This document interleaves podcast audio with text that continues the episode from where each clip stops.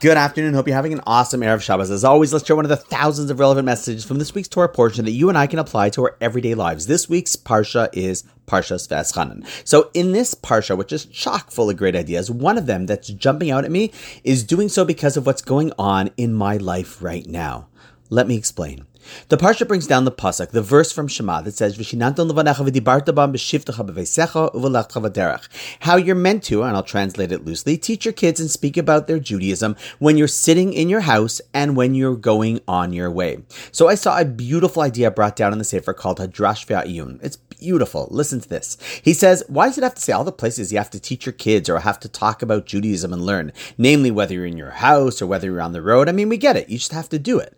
And he goes on to explain that it's because you find that some people that act proudly Jewish when in the confines of their own home, whether it be because of familiarity, convenience, or ease, but once they leave and go on the road, they no longer seem to practice the same way and do what they want rather than what it is that they've done all along in their Jewish home. However, the Torah knew that for a person to really be successful at living and transmitting the values from generation to generation, it must be done inside the home and outside the home, showing that you're consistent and it isn't dependent on where you are, but more importantly, integral to who you are.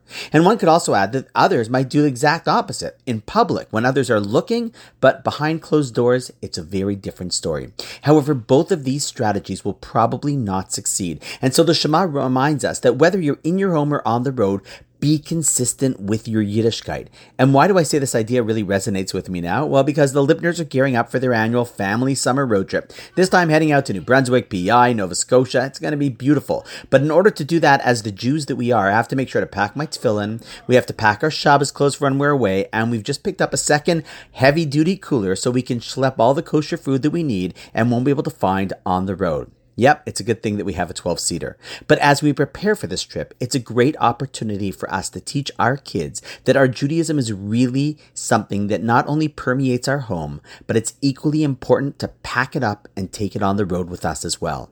Also, as such, a little heads up. I'm going to do my best not to miss a day again when we're on the road, but just in case, give me a little slack, but I'll do my best. Okay, gotta go pack a few last things before Shabbos. And on that note, wishing you an awesome Shabbos, and I look forward to seeing you tomorrow.